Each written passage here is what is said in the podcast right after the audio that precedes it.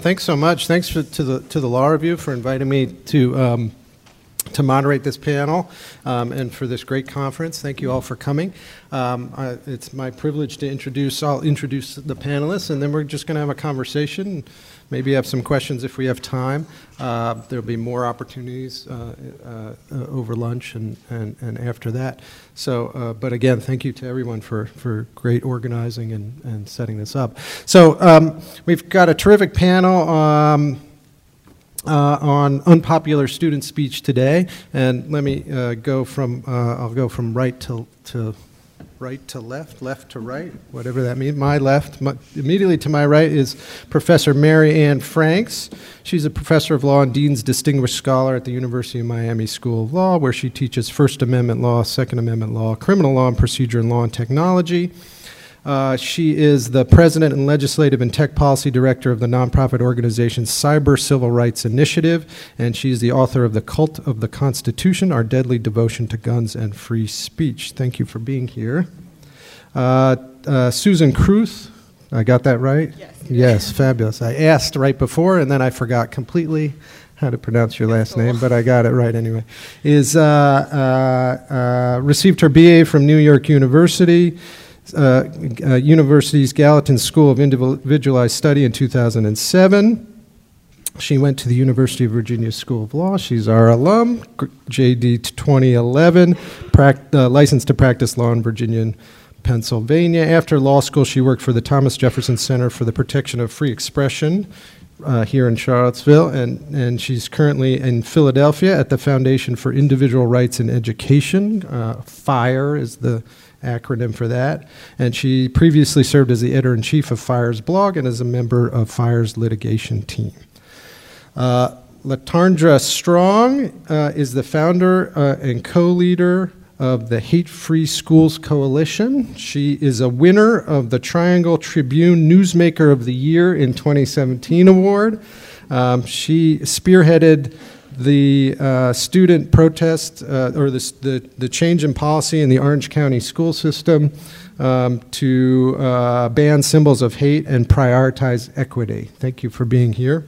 And then on our uh, last but not least, Anna Cecile Pepper is a second year student and uh, uh, uh, will be a recently published author in the U uh, University of Virginia Law Review. She's on the editorial board of the Virginia Law Review, and her academic interests include legal history, history, Fourth Amendment, and property law issues. So I, I'd love to start perhaps with Miz Strong, um, just talking a little bit about your advocacy um, in, um, in the Orange County schools, and say a little bit about that, um, and then maybe get some reactions from the panelists on, on, on those local issues. Yep. So I'm LaTonda Strong. I started Hate Free Schools. Um, we are currently in um, eight Um, counties in Virginia and North Carolina, and we work actually to quell First Amendment rights uh, in schools, to rid the schools of symbols of hate. Um, and we, I, I think when we think about First Amendment rights, I, I kind of changed up what I planned to say today, because I think there's a part of this conversation that's not being had, had and that is um, who are we extending First Amendment rights to? Because First Amendment rights are largely ex extended to white people and not people of color. And we're not talking about these things like just in the schoolhouses. We're also talking about them in the context of what's happening in the community. So um, oftentimes uh, symbols are uh, indications of what's to come. And um, I would say if perhaps people knew Dylan Roof and knew that he was banishing First Amendment um, not, not, uh, symbols uh, in the town where he lived, then perhaps people wouldn't have gotten shot. So I think we have to think about what symbols mean and the violence that have historically been connected to symbols, and we have to make decisions with that, that information, and not, and not as if we just all um, have the same rights um, in, in this country. So thank you. Uh, so that raises a really interesting question. Maybe um, Miz Kruth, you want to address, which is one, I think, public safety, um, but two, who actually gets to exercise First Amendment rights and the differential, the racial differential. Um, and that's, that's a core question that lots of students are asking in their responses to, for example, hateful speech. Yeah, um, I mean, I, I certainly agree that um, on a practical level, uh, you know, white people, privileged people have more First Amendment rights, like on the ground. It is easier for them to say what they think and not get in trouble for it.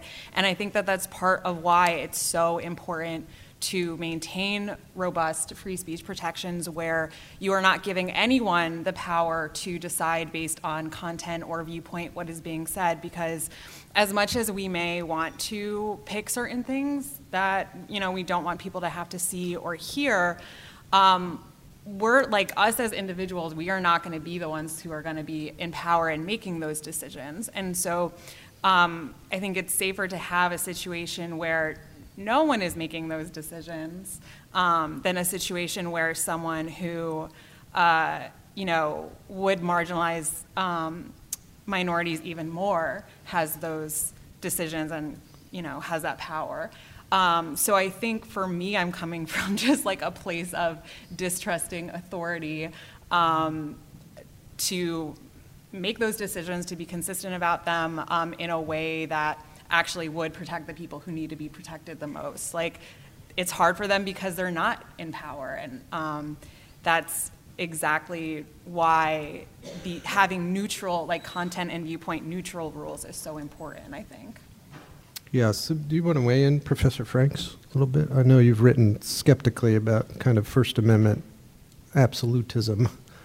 Right, and it really does touch on some of these very questions that you're raising about the harm that certain speech causes. And it's not just, I think it's important to understand, not just in terms of the physical harm that does result from certain kinds of incendiary speech.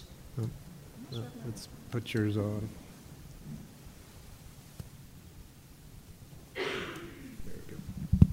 I was being silenced. Yes. Censorship. So that we have to care about the social harm to individuals, the kind of actual harm that can come from incendiary speech and incitement to violence.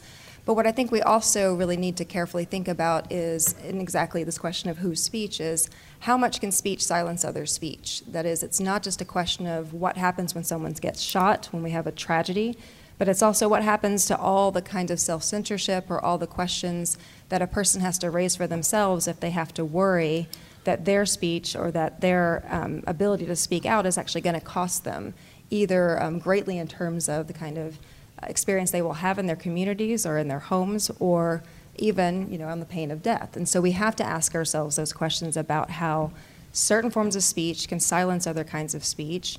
And we have to worry about the fact that, historically speaking, those people who have had the most access to freedom of speech have been the people with the most power.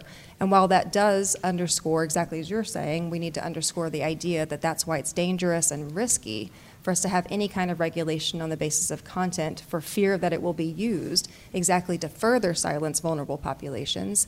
The fact of the matter is we make choices about regulations all the time. It is a, it's a lie, descriptively false, to say that the First Amendment means that we don't um, regulate speech. We, we regulate all kinds of speech all the time.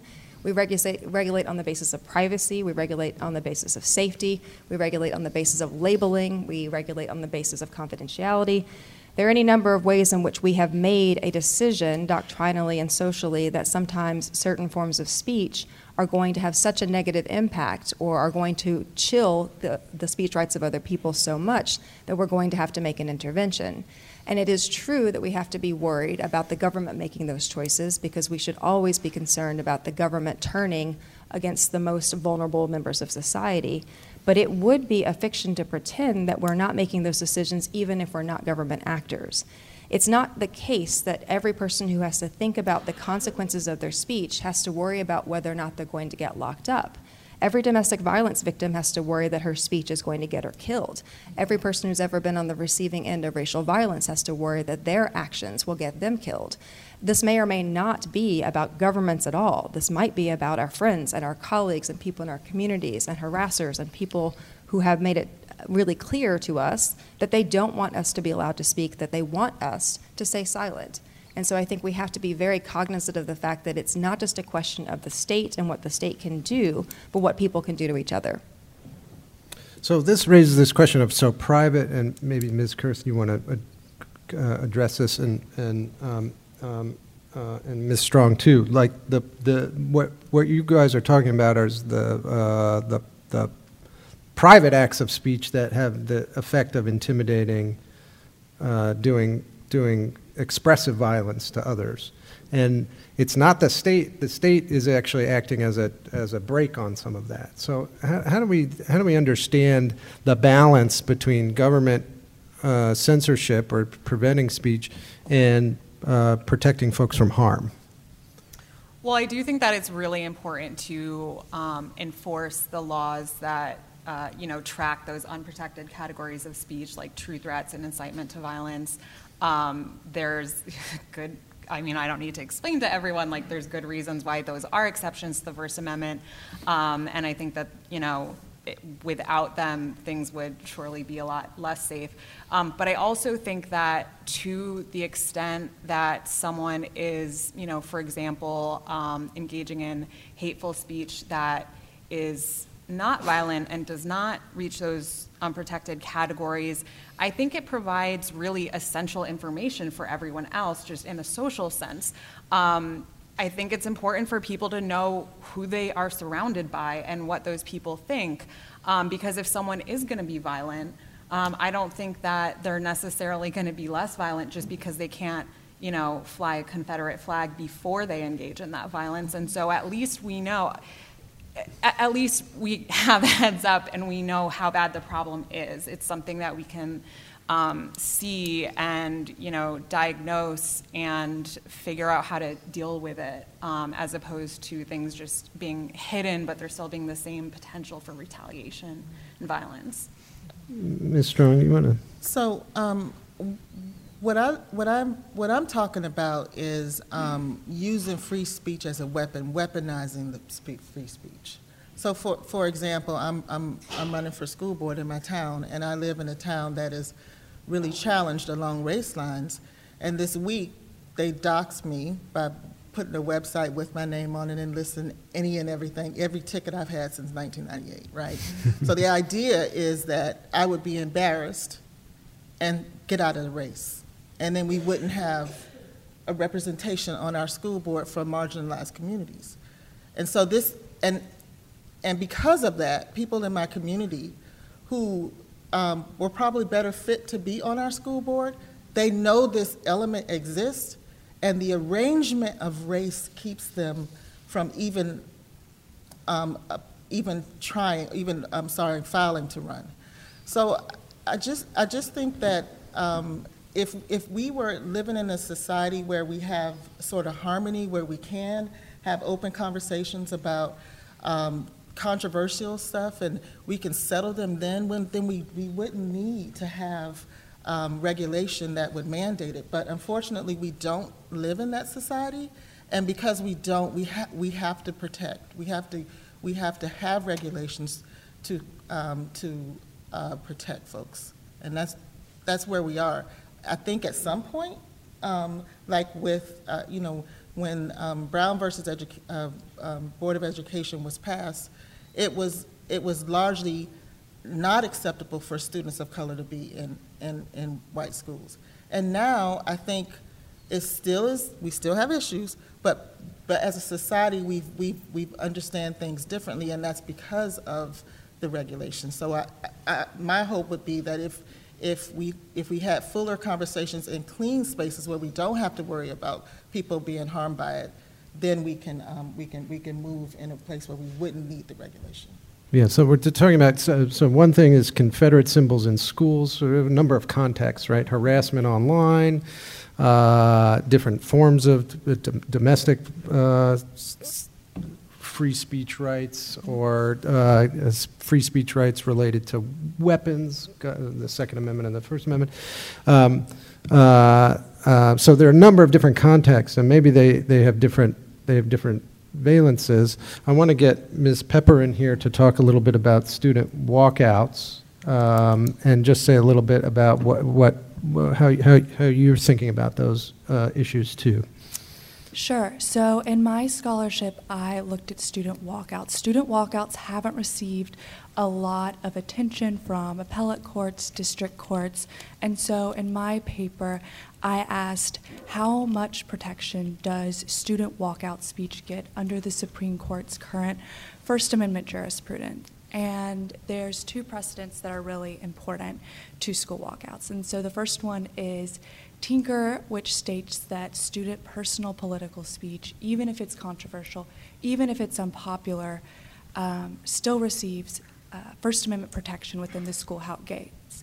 But if it could risk substantial disruption at the school or material interference, then schools can restrict that speech. The second important precedent to walkouts would be Hazelwood, which says, was a carve out from, a carve out from Tinker and said, if speech is school sponsored, meaning if it bears the school imprimatur, if it takes place in a non-public forum, then schools can restrict the speech. And so in my paper, I looked at those two precedents, how they apply to walkouts, and said, clearly if a school doesn't permit a walkout, if they don't permit that type of student political demonstration that might involve controversial speech, that's probably going to be a substantial disruption. That speech probably isn't going to be protected. If you have a lot of students getting up, walking out of classrooms monthly, weekly, that's going to be a pretty substantial interference in the school.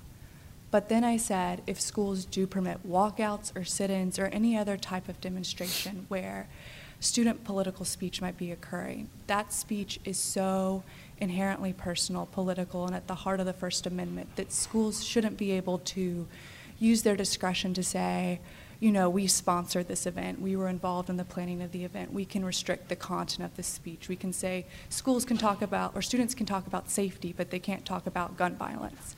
Uh, so that's what I looked at, and I think that approach to looking at walkouts fairly balances the concerns of the learning environment on one hand and keeping an orderly learning environment, but on the other hand, making sure that that protection uh, for student speech that really is at the heart of the First Amendment stays in place. How, how does the rest of the panel feel about walkouts? Well, before talking specifically about yeah, walkouts, yeah. I think some of the really important issues that have just been raised, I think really underscores, again, the notion that we need certain preconditions to have free speech. There's, there's a reason why it doesn't happen by accident that certain people are able to exercise their free speech rights more so than others. It's because they feel secure in doing so. So it's not just the negative question of who doesn't feel safe enough. It's who feels safe and supported enough to be able to make all those statements. And given that we're having a conversation about campuses and about schools and about students, the question of what it actually entails on the part of an institution to make it so that students feel safe to say things, to have those kinds of hard conversations, really has to be a part of what we're thinking about very carefully here.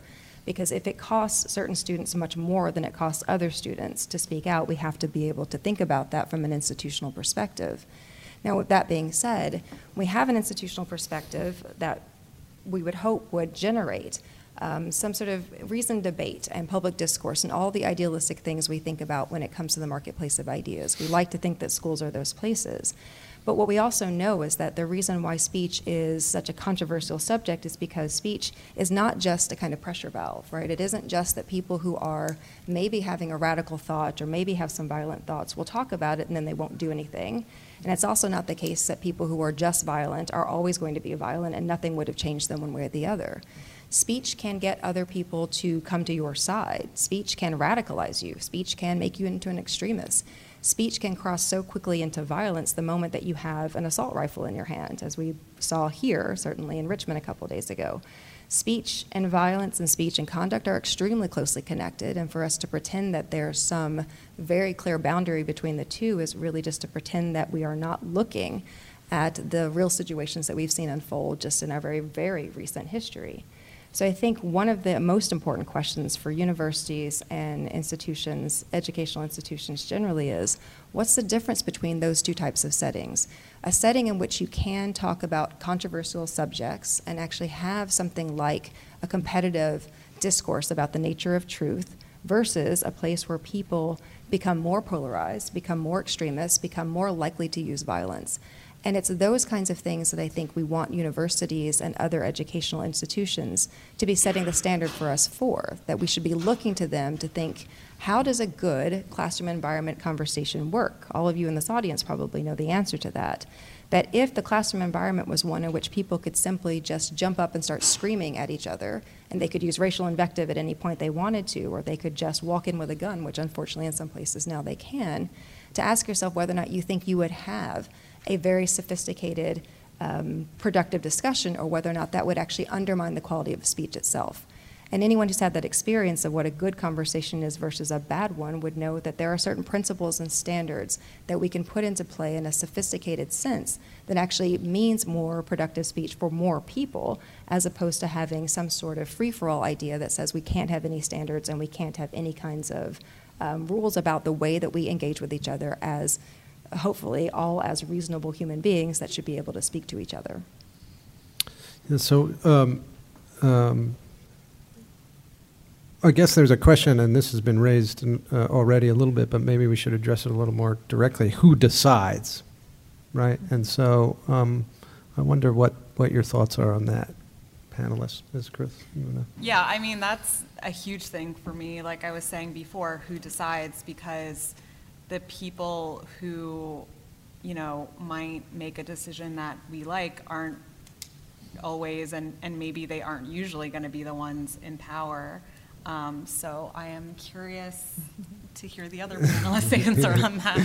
Yeah, Mister So what um, in um, Heyward versus Hardwick, um, the uh, the ruling was that the schools have the right to decide whether um, we have symbols in schools, and it was it was directly related to school dress.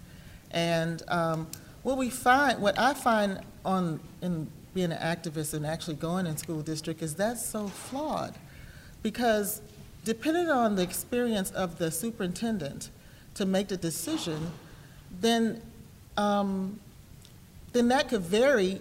It, as in, in, in Charlottesville, we have one superintendent who feels one way, and so there's one set of rules, and in the same county, we have a different su superintendent who feels a different way, and there's a different set of rules.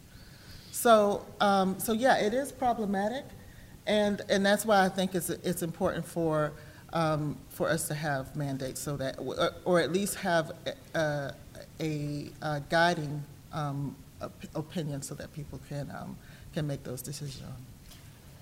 Um, so something just occurred to me. One of the things that I really like about um, the Supreme Court's definition of harassment, um, which uh, they define student-on-student harassment in the context of a Title nine case, but then, you know, um, that's been applied to racial harassment too, is that um, it involves this assessment of how a reasonable student, um, essentially in the victim's shoes, would feel about something. So, the, you know, one of the questions you have to ask is, for example, if it's, you know, racial harassment against Um, black people, like how would a reasonable black student in, in um, that situation feel, and would they feel like they can't receive their education?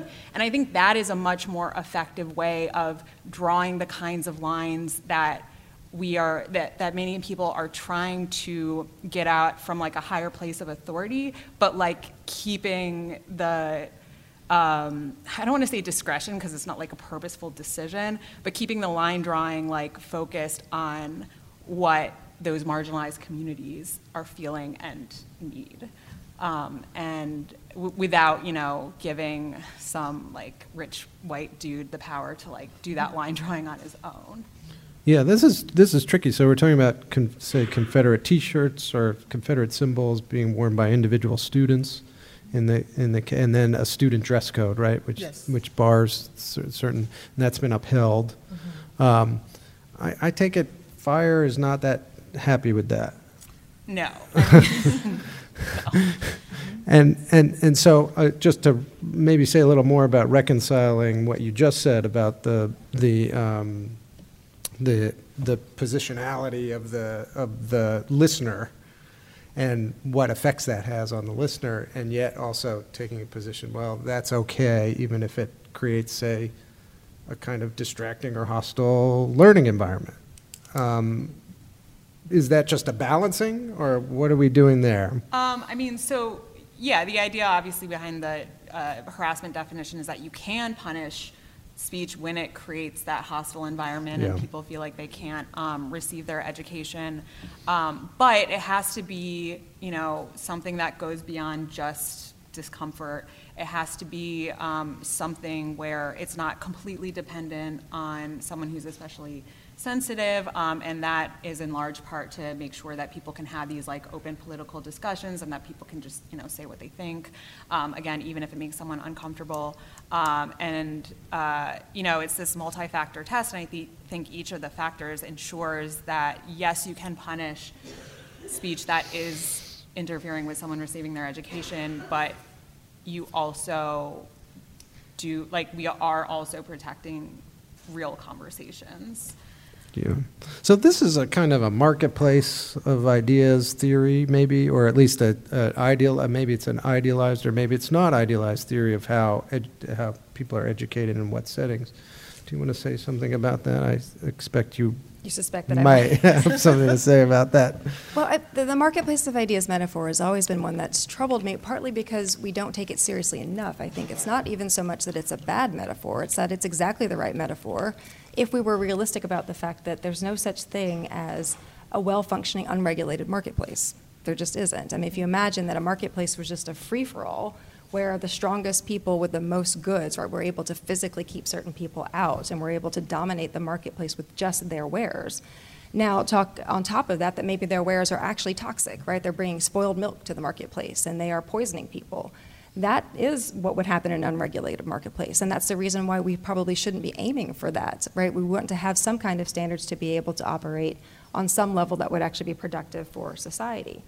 So I think then we're, we're at this, I think what we should be thinking about, especially in the university or college campus context is, or at least a useful thing to think about, is what are the right ways of thinking aspirationally about what we want free speech to look like? That is, we can pretend, and I think law professors particularly like to pretend, that the First Amendment is all about the doctrine, right, and that that doctrine makes sense. And, you know, the thing is, neither one of those things is true, right? First of all, it's not about the doctrine, and the doctrine itself is internally incoherent.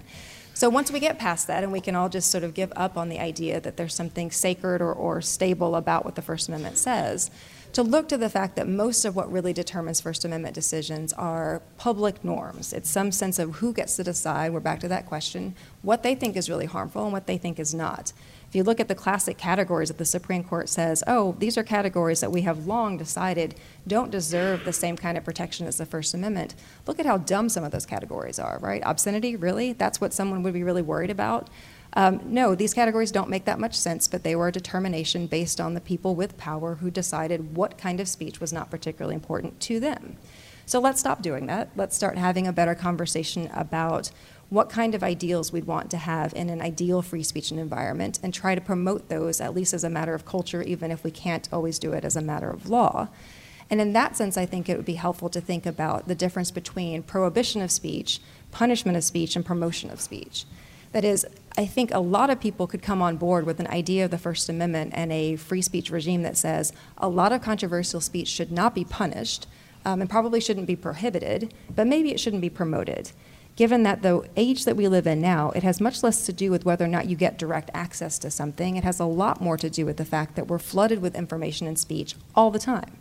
That really the scarce resource today, of course, is our attention. So the question then is, if we've got scarcity of attention, who should be allowed to fill up that space, right? So I think one of the useful things we can think about is where would we put our energies for promoting speech, even if we're going to be restrained when it comes to punishing or prohibiting speech. And if we th- did that, I would further suggest that you could think about the difference between um, a notion of speech that is truly fearless as opposed to a speech that is merely reckless. And the, I'm using those categories because I think they're um, instructive, especially in terms of the kinds of speech that we are thinking about a lot these days. And I'm getting this notion of fearless speech, um, some of you may recognize it from sort of the ancient Greek idea of what freedom of speech was supposed to be, which is parrhesia, and that's fearless speech, not free speech, but fearless speech. And when you look at what the Greeks thought was important about fearless speech for democracy, they said it was important because it meant you spoke truth to power. People with less power would speak to people with more power, And they would do so in a way that would actually cost them something. They would risk being punished for it. They would risk being ridiculed for it. They might even risk death for it. That was what was considered to be true, fearless speech. That is what was essential to democracy. By contrast, I would suggest, our First Amendment culture, certainly for the last, say, fifty or sixty years, has been focused on promoting reckless speech. And reckless speech, the major difference between, I'd say, that and fearless speech is who the risk falls on. Reckless speech is speech that creates risk for other people. Reckless speech is neo-Nazi speech. Reckless speech is heavily um, misogynist speech. These are not speakers who are taking some sort of risk for themselves. They're putting risk on someone else. And again, it may be the case that because of our First Amendment tradition, and it may be wiser for us not to prohibit that kind of speech, but we don't have to promote it. If we want to be thinking about aspirational goals for who should be our free speech martyrs and our free speech heroes, then it probably shouldn't be the neo-Nazis. We can do better than that. It could be Black Lives Matter. It could be the Me Too movement. It could be people who are actually taking real um, risks with their lives, with their livelihoods, and make those at the center of our free speech culture and see if we would have a better outcome than the one we're getting right now. So there's a kind of distributional argument here, which is that the... the uh, um, And let's go back to walkouts for a minute, um, just to, to, to, to get the expert on the panel to weigh in a little bit. So Black Lives Matter walkout from a, from a, from a school, um, is, should we just say, no, you're not allowed to do that, or you have to un take the consequences, which is, say, is kind of a civil disobedience? Or and is the reason we think the Black Lives Matter walkout is...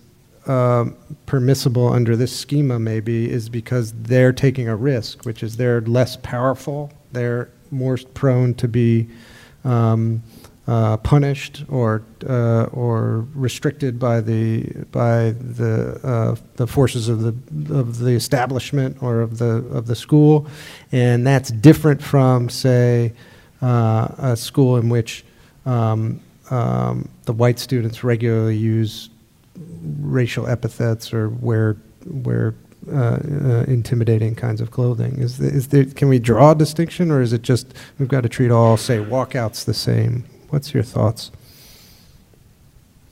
Should we treat all walkouts the same? Yeah. So, or and what do you worry? You know, what what's your worry? That is, if you want to protect walkouts, um, it's got to be on kind of neutral, a neutral basis, right? Whoever's right, it can be folks promoting the environment or, right.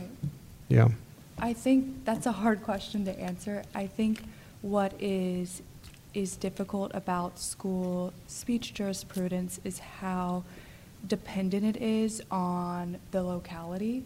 So what things could potentially create a substantial disruption might be very different in Albemarle County than it would be in New York. Um, But those decisions are also oftentimes in the hands of school administrators. And I think there is a worry that maybe school administrators would maybe permit, say, a walkout for um, students against gun violence, but then maybe wouldn't let students walk out supporting Second Amendment rights, mm-hmm. right?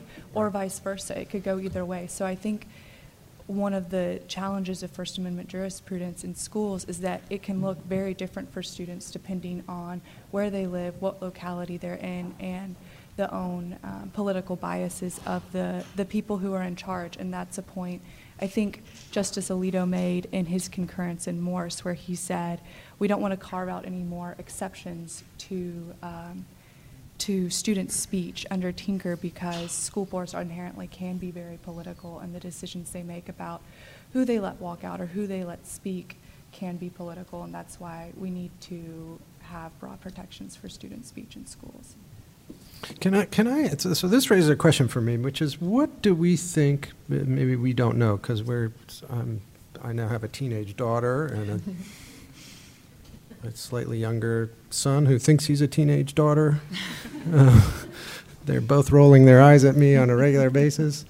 Um, I, I wonder what the First Amendment doctrine has to do with uh, the culture of speech in the kind of the generation in schools, in secondary schools in particular, but also now in colleges. Um, My sense, and maybe you, you guys have worked in this area a little more than me, my sense is that the, the, the kids don't think free speech is such a great thing for various reasons. Or they have a kind of, it may not be that, it may be they have a kind of uh, attitude, maybe it's born of social media, maybe it's other things, that speech really hurts. Um, and, um, and, and, but there's also a kind of, there's a, there's, there can be also a kind of authoritarianism to that, which is, well, we got to shut that down. There's, those people are just unpopular. Obviously that's wrong. So do you, do what, uh, just the psychology of the, of the, of the kids, um, and maybe its relationship to first, uh, what, what the adults have said is what First Amendment law is. I think there's a big disconnect. Maybe there's always been a big disconnect. I don't know. Um, thoughts about that? Anybody on the panel? Or um, I mean, from my experience, just seeing what students are saying, obviously I'm not like physically on campus yeah. most of the time, but from what I've seen, there's really a split in, in a lot of ways. Um, there's a split between students who really do understand free speech principles and really do want to be fighting for it. Um, and between, and on the other hand, students who, you know, maybe understand it in theory, but when, then you, when you start asking them specific questions about like, okay, well, should this be censored? Should this be censored? They're like fully on board the censorship train. Um, and then within the people who think of themselves as free speech advocates, there is a split between people who truly think about it in a neut- neutral fashion and people who, Um, again, kind of once they're tested, once it's like a situation that's opposite from the one that they're imme- immediately dealing with, they can't really apply the same principles. And um, I was sort of chuckling when um, Professor Schauer was talking about uh, the, the hypocritical liberal theory or whatever, because from my point of view, a lot of the times it's the hypocritical everyone theory. Like lots of people are in this fight to serve themselves, and it's, you know, one obstacle that we face is trying to get all the people who are pro-free speech in one situation to also fight that fight when they're in a different situation. So, I mean, I think that, like, really there's enough students in every potential category you could be talking about here to, like, if you wanted to cherry pick data, like, you could make the case for any one of those arguments, that they care, that they don't care, that there are true free speech warrior, warriors, that they're, you know, hypocrites on the left, there's hypocrites on the right. Like, I, I feel like I see it all every day. So, so, so what I find is that um, oftentimes when people have really strong opinions around first free, free speech, typically they happen in communities where there's been some type of controversy, and there's sort of these groups that form up, and they use um, these ideas to, to help support their ideas, just like you're saying. Yeah. And so it doesn't, so it, you don't see these sort of controversies, um, I'm sorry, you don't see these sort of arguments in places where you don't already have a controversy, right? Mm-hmm. And you don't already have some, some group trying to persuade people to think a particular way. And I think that is the, the important reason why it needs to be regulated, because oftentimes these arguments come up um, because there's a group that's sort of um, pushing the envelope in, in some area or not. Yep. So I spent a lot of time in my book really talking about what I'm calling constitutional fundamentalism, and specifically pointing this out in the First Amendment and the Second Amendment, which really, I think, echoes what you're saying about how most of people's very strong, uh, passionate attachments to the Constitution are all about self-interest, and that it's really the same way that a lot of people use religion to cover over their own most selfish desires, instead of just saying, I want to be selfish and I want things to work for me, to come up with some narrative that says, no, no, no, the Constitution commands it. In the same way that we have seen people, you know, as the fundamentalists do in religious fundamentalism, is to look at certain passages that are cherry-picked from the Bible or wherever you want them to be, and to say, oh, that proves, you know, that homosexuality is wrong or something like that, right? So, and ignore everything else about the text that may not support that particular interpretation, and that people do this with the First Amendment all the time. And I do think that it's right, that it's everyone. There's there's not a liberal, there's not a conservative who doesn't, at some point, make it clear that really what they're after is, these are the rules of the game that I want to respect so long as I win. And that is something that everyone has to confront, that we're all going to be guilty of that, because that is the impulse that everyone has, is not just be selfish, but to give ourselves some kind of grand narrative that says we're not being selfish, we're just being constitutionally faithful. So if we do that, then we have to actually say, well, then look at all the places where it doesn't make sense. Can we come up with a principle that actually works even when it's not our tribe, or especially when it's not our tribe? And so what I try to suggest is that the anti-fundamentalist approach is written into the Constitution itself. It's right there in the fourteenth Amendment.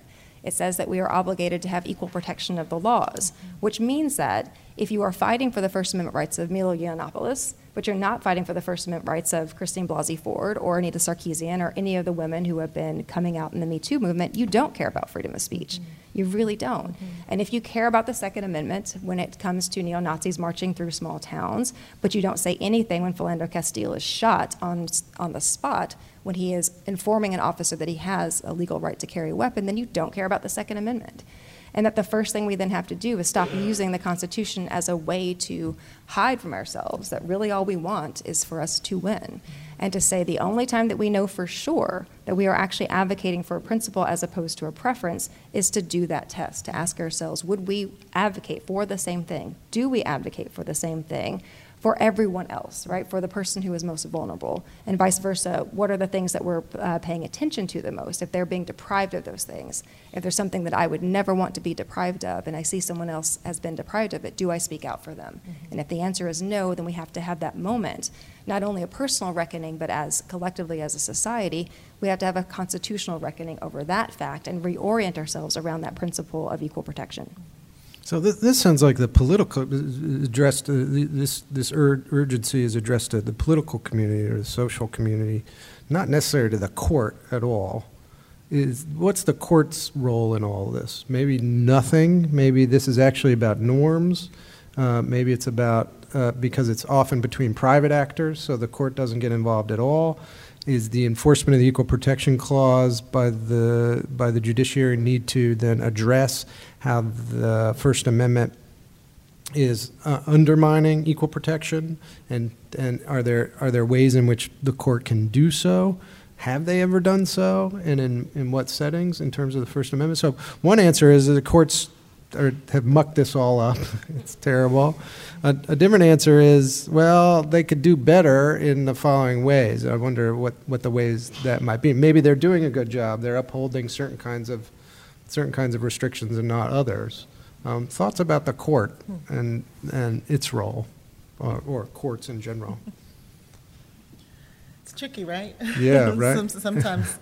Sometimes they do the right things and sometimes they don't. Yeah, you know, yeah, that's, yeah. That's, that's kind of, you know, my just general statement. Um, um, so, so, in, so in our case, we had, we had the ban in the schools, and then uh, just, just to tell you how this story is going, because it, it's going to end up in court. Yeah, right? Right. And so then what the Confederates did in our, our neighborhood is, is they had a, they put a, um, a um, they made a pledge to put one hundred Confederate flags in our very tiny town. We have a very small town. So twenty by forty. So the first went up, went up, and there was a plan to put four more up, and we went to the um, commissioners, and they changed the uniform code um, so to disallow it. And now uh, that person appealed, and then now they're getting ready to take this case yeah, to court, sure. Right? Yeah. And so what's the answer? Like, I wish we wouldn't have to have an answer, but unfortunately, we, we live in a day and time where there, there has to be a, a right and a wrong place, and that's the court's responsibility to do so. And, you know, we, we hope that, that they will make the right decision, you know, so I don't, you know, I don't know, that, that's a non-answer, but, but that's, that's the reality of the situation. Yeah. Courts?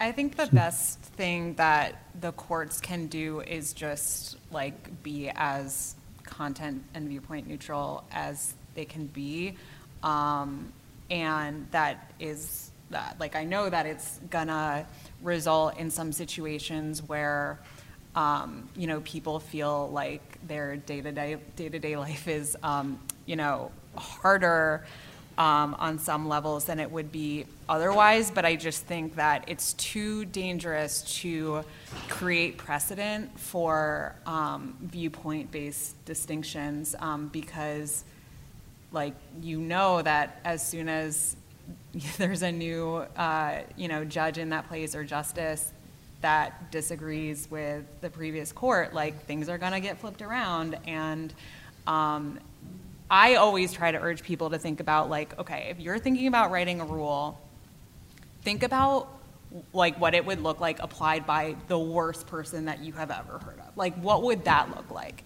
Because that's, you know, it's gonna happen eventually. Um, and so by staying neutral, at least, like, there's only so good things can get, but there's also only so, like, it can only get so bad also. And I, I mean, I guess I just feel like it's safer to, you know, be on that middle ground where at least things can't be, like, flipped completely and get worse. Right. Well, thank you. I, I, go ahead, and then I'll take uh, some questions. On that point, I mean, when we talk about how things could get flipped, or that we're worried about who gets in power and turns around, and it's going to be used against the uh, the most vulnerable. We're already in that world. Um, we've been living in it for a while. So the idea that somehow this this the way that we have been doing the First Amendment so far has somehow managed to protect vulnerable communities. Where's the evidence of that? That's an empirical assertion, and it doesn't play out very well. We're not protecting the most vulnerable, and we have had this at least quasi First Amendment absolutist approach. So. What do we have to get rid of, I think, is the idea that there's any such thing as neutrality. There never has been. The Supreme Court has never been neutral with regard to First Amendment. What it has done is it has pretended that the values it cares about are neutral values. Mm-hmm. That's all. That, that's the trick, right? right? You don't say, I'm doing this so that white men can win. No, you say, I've come up with a neutral principle that says somehow there are certain categories that are just sort of invisible to the First Amendment, other ones that are not. And that is usually just a political and cultural assessment that gets wrapped up in this constitutional language. So what has the court been doing for the last twenty years or so? It's been casting the most powerful members of society as the most vulnerable. Corporations need freedom of speech, right? Uh, neo-Nazis need freedom of speech. Do they, really? Uh, when you think about who it is who's actually not being heard, whose viewpoints are actually um, unusual or dissenting or really on the outs when it comes to power, and if we talk about, you know, the concerns about kids today and whether or not they care about freedom of speech, most recent polls have actually shown that students have more liberal views towards freedom of speech, especially university students, than the average population, and definitely more than the average older Republican. And I'm, I'm not just picking on older Republicans here, but that's because the, the, the surveys that were conducted were asking about specific questions like, how do you feel about flag burning? How do you feel about kneeling? Well, guess what? It's not the liberal younger students who have a problem with those things. It's the President of the United States, right, who's telling us that he doesn't know why anybody should be allowed to kneel. He thinks that people who burn the flag, that's classic First Amendment protected speech, should go to jail or have their citizenship revoked. He doesn't understand, as he says openly, as there's protests against Kavanaugh's confirmation, he says, I don't even know why we allow protests when we don't know what side they're on. Hmm. Those are the kinds of things we should be really worried about, not whether or not there are students who are seemingly sensitive about certain issues in school. Not to say we can't be worried about many things at once, but there's a larger context here, and that larger context is the very forces that are in power everywhere, and that's the executive branch, that's every branch right, right now, are highly Uh, censorious, and they don't care about civil liberties. Now, they may claim that they do, but they obviously don't, and objectively speaking, the claims they're making about who it is needs to be protected are false. They're just false. It's what I call in my book, I call it victim claiming, right? When you have powerful individuals who pretend like they are the ones who are actually the most persecuted, right? Second Amendment people are being most persecuted. Powerful Republicans are being most persecuted. What the court could do, I think, is actually stop lying to us about this. They could stop pretending as though you had to take people at their word. You don't let people subjectively tell you how vulnerable they are. You're supposed to actually do some analysis to see, is it true that this is someone who has less free speech rights than someone else? Is it actually objectively true that it's difficult for this viewpoint to make it into the marketplace? Because if it's not, then why are we even playing this game at all? So I think we really have to cast aside not only the notion that the First Amendment is coherent, but certainly cast aside this, this idea that the court has ever been neutral and we're asking it to do something differently now. It's never been neutral. What we should be asking it to do is to be honest about the fact that it hasn't been neutral and now start to come up with coherent principles that actually work in situations that they don't necessarily anticipate or like. Okay, so uh, questions?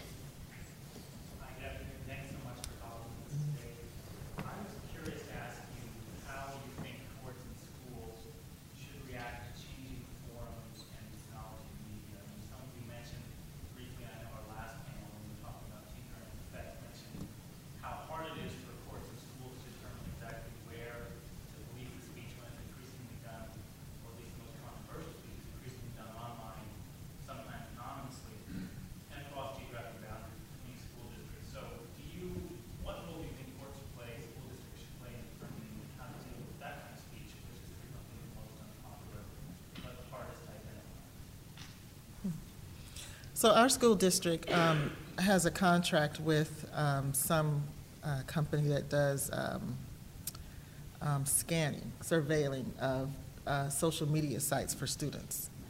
And they're, they're looking for specific words, and when they see those specific words, then that information gets turned over to the social worker in our school district. And, um, and then that social worker determines if it's, um, if it's worth bringing the student in, or, and, and if that student's gonna be punished for that speech. And for me, that feels like an over, overstepped. Um, I was actually called in about that. Um, and And, but yeah, but it is, it is really tricky, because what if it's saying that I'm going to do something at school tomorrow, right? So if, if I, it, so for one, I think that it's an overstep, but I also think that, um, that, that sometimes there's a place for that, and, and, and I think it shouldn't be um, something that one school decides. I think that if we we're in a place where we feel like we need to do that, It should be it should be a, it should be regulated by schools and not by uh, particular people in schools. Um, I think that um, just you know considering how so much more speech is online and on Twitter and social media, and then people like talk about it at school. Um, for me, it just drives home how um, problematic it is that. Uh, the interpretation of Tinker has sort of turned into this heckler's veto situation, because that is the point at which things that people say on social media are like brought onto campus. The people who um, are listening and are making a big deal out of it and potentially being disruptive.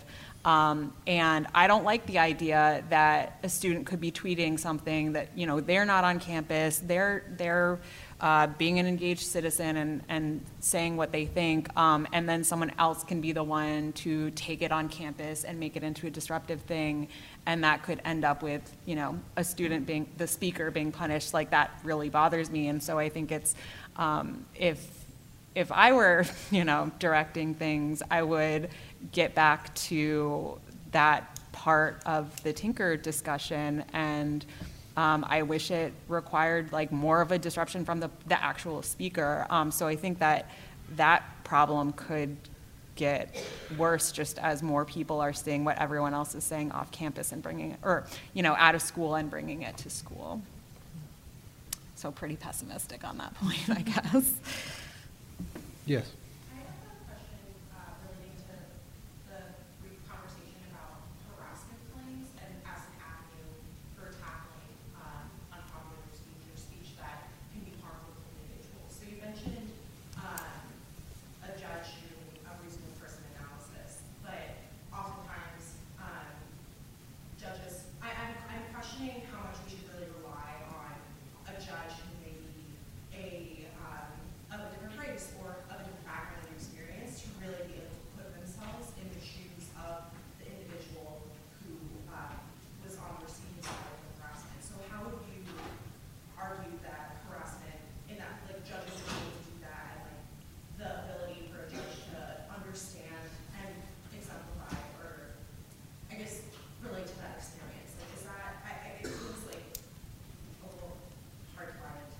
Yeah, I mean, I definitely understand your skepticism, and I don't mean to suggest with anything that I'm saying that like the court system is perfect and it is, you know, neutral where it's supposed to be neutral all the time, or that it understands the experiences of um, marginalized communities all the time, because it certainly doesn't.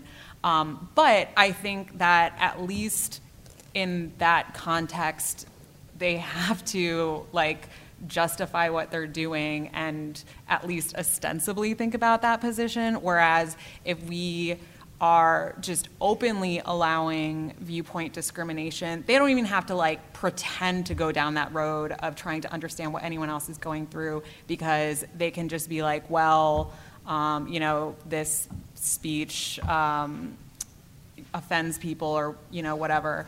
Um, so I think that maybe some of the difference between like me and, and some of the other panelists is that I think that the potential, like things feel bad right now. I get that they feel bad, but I think that from the, uh, I don't consider myself a free speech absolutist, but like closer to that side. I think from our perspective, it still could be so much worse, um, and that it would get so much worse if we went further down the road of allowing just, you know, content-based or viewpoint-based restrictions from like some person in a position of authority. So I, I definitely understand where you're coming from, and I think that part of the struggle is uh, trying to, um, I mean, what I guess what can you do? Like, you want judges who are going to actually be mindful of those things, and we don't elect all judges, so it's hard to try to make that happen.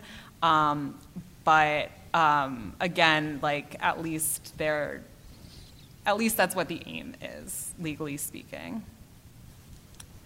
Uh, in the back, yep, perfect. Uh, earlier in the walkout context, um, we mentioned kind of the difference between school districts that maybe don't allow walkouts as, as a method of speech or as a protest, and uh, versus ones that maybe condone it in some context. And I was wondering kind of what those uh, condoned walkouts look like in practice, and kind of how schools treat the ones that are allowed, and if there are any sort of um, kind of uh, rippling regulatory effects down that one.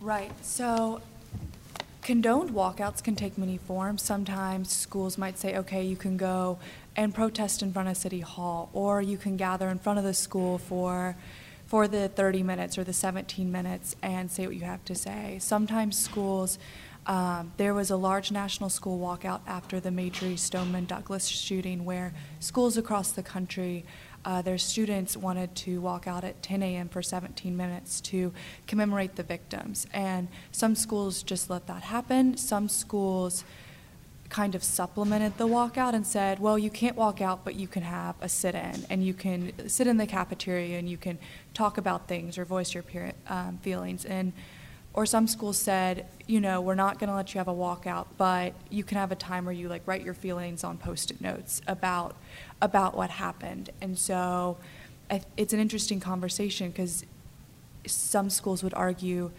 that whether if we allow a sit-in or something else other than a walkout, like, we're involved to the point where we can place content restrictions on student speech in that regard, which I think is is probably wrong. And in those situations, even in situations where maybe the school has um, imposed kind of its own structure on, on the event, that students should still be able to freely exercise their political speech in those instances without being subject to content or viewpoint restrictions on their speech.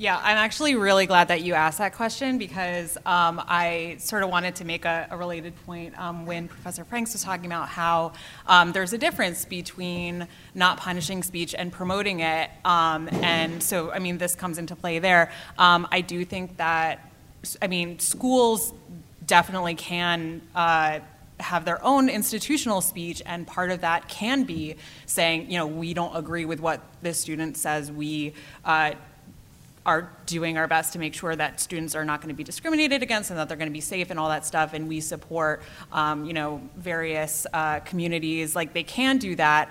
Um, the key is really to make clear that there isn't going to be any institutional punishment of speech that is not what the school or what the administrators say. So as long as it's clear that students won't be punished for disagreeing, the school can express itself basically however it wants. And I think that that is a very important part of this, that the school does condemn, you know, racist speech and sexist speech um, and all of that. And that's a big part of how the, they can help shape the community, is by making repeated, very strong statements to that effect, while also making clear that, like, you won't be actually punished for disagreeing with them. So I think that's a huge part of things that they absolutely can and should be doing. I think that raises some larger questions, too, about institutional actors that have power and how they can use that power to express their own First Amendment-protected speech, with the concern that that is an exertion of power that could have some um, untoward consequences on students. But I think that that is, the deeper question really is about, if we're returning to the educational institution in that setting, the kinds of obligations that really professors and administrators and everyone should have towards their students. Now, one of the things that's been very um, disheartening about the last couple of years, where the whole discourse about snowflakes and safe spaces has really taken off, is just how contemptuous people seem to be of students and their vulnerabilities. Whether or not you think they're ultimately coming to the right conclusions or not, certainly to watch professors and administrators ridicule students for getting it wrong has been a really disheartening thing to see. If they're getting it wrong, it's our fault, and it should be reminding us that it's a task of an educational institution to try to inculcate certain values, to try to get people to Um, prefer expertise and prefer reasoned argument and prefer open discourse, rather than to be simply resting on prejudices or on uh, outbursts. You know, and this is what I've said in my short piece for this symposium, is the difference between internet culture and institutional and university culture. We would like to think, I would like to think, that the university should be setting itself up as a kind of opposition to what gets rewarded constantly online, which is nothing more than sort of instinctual outbursts, right?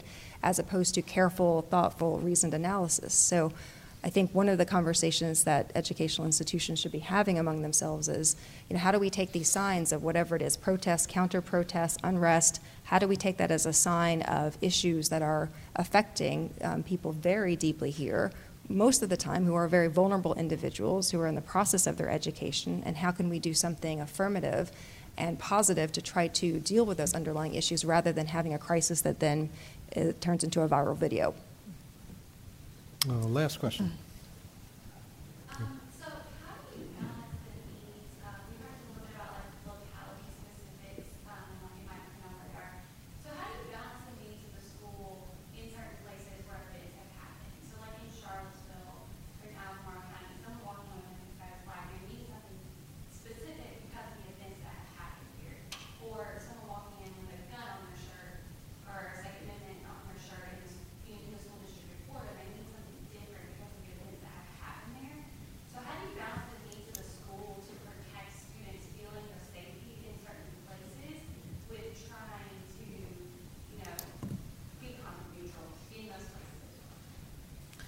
Um, well, I think that the context of speech definitely has a huge effect on whether it would be perceived as, you know, a threat, for example, or whether um, a reasonable person observing that speech would feel like they can't, you know, go to school because of it or something like that. So I, I agree that context is really important, and I think that it essentially is, or sh- you know, should be, Um, incorporated into, you know, First, analysis, First Amendment analysis um, in those cases. It sort of feels like sometimes people miss like how much can be punished if you do a proper First Amendment analysis. And so um, while I don't support broad bans on flags and things like that, there are definitely situations where, in the right context, with the right background and the right people, um, a flag plus something else could rise to a level of speech that can be punished, um, if it's something where it clearly is meant as a threat, or it clearly is going to prevent someone from feeling like they can safely go to school. Um, it's, uh, yeah, like you say, it's about context. Well, we've run out of time, but thank you all. And th- uh, join me in thanking the panelists for their great comments.